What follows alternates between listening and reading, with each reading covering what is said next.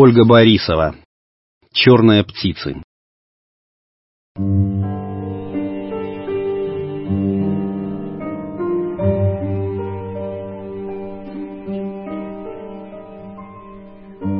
Вечерело.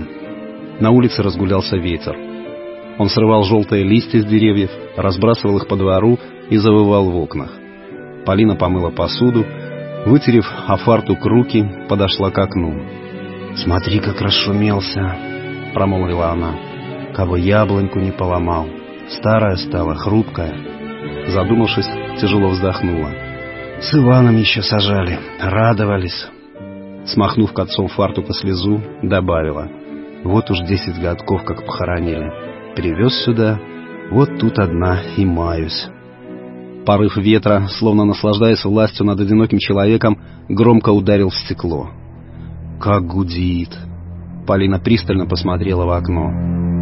«Батюшки!» — всплеснула руками. «Что это? Яблонька-то вся черная!»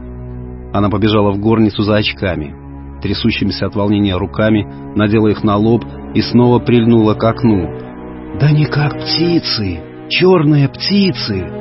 Она никогда не видела такого количества их на дереве. Они облепили ветви, прижимаясь друг к другу, раскачивались в разные стороны.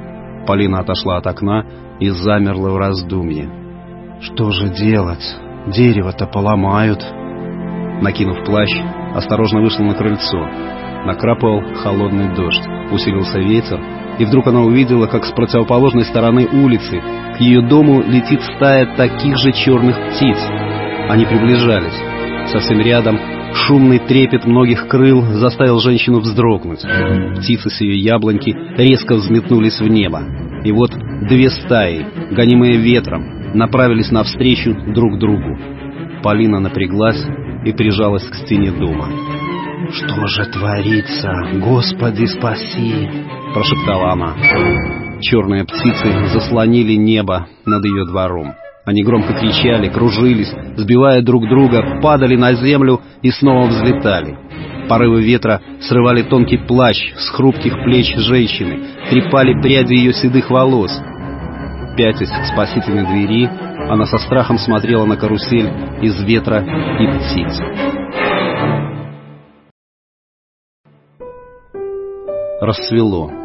Вместе со страхами ушла долгая бессонная ночь. Ветер стих, Полина выглянула в окно. Ничего уже не напоминало о вчерашнем происшествии. Она пошла на кухню, поставила чайник на плиту и включила телевизор. Диктор рассказывала о последних новостях в стране. Вчера в 19.00 по московскому времени недалеко от города Качканар произошло землетрясение магнитудой 5 баллов. «Качканар», — прошептала Полина, медленно опускаясь на стул. Это была ее родина.